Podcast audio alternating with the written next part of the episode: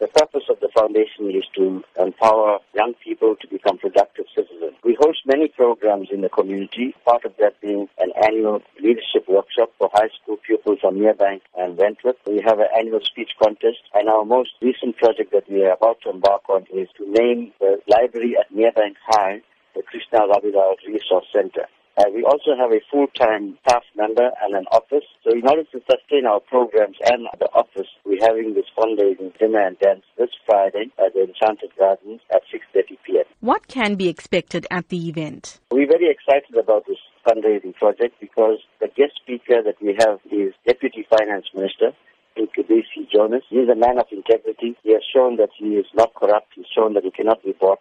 And it is people like him that we need to support. So we're calling upon the communities to come and attend this function and to support the KRF, but also to support Deputy Minister Jonas because of the kind of person he is. For those who may not know of Krishna Rabilal and his place in our history, how can he be best described? Krishna Rabilal was a normal person who lived in Merebank all of his life. He was very active as a young person in the community, taking up issues of unemployment, of high gas prices, of poverty. And it was that kind of consciousness that he had that made him join the Umkhonto Wesizwe, the military wing of the ANC. And the South African Defense Force in 1981 then went into a foreign country, which is Mozambique, and blew up a house that Krishna Rabilal, together with 12 of his comrades, were living. So it was an act of brutality. Krishna Rabilal paid the ultimate sacrifice with his life so that we could be free. The foundation now hopes to honor Krishna Rabilal, but more importantly, to continue with his legacy of taking care of poor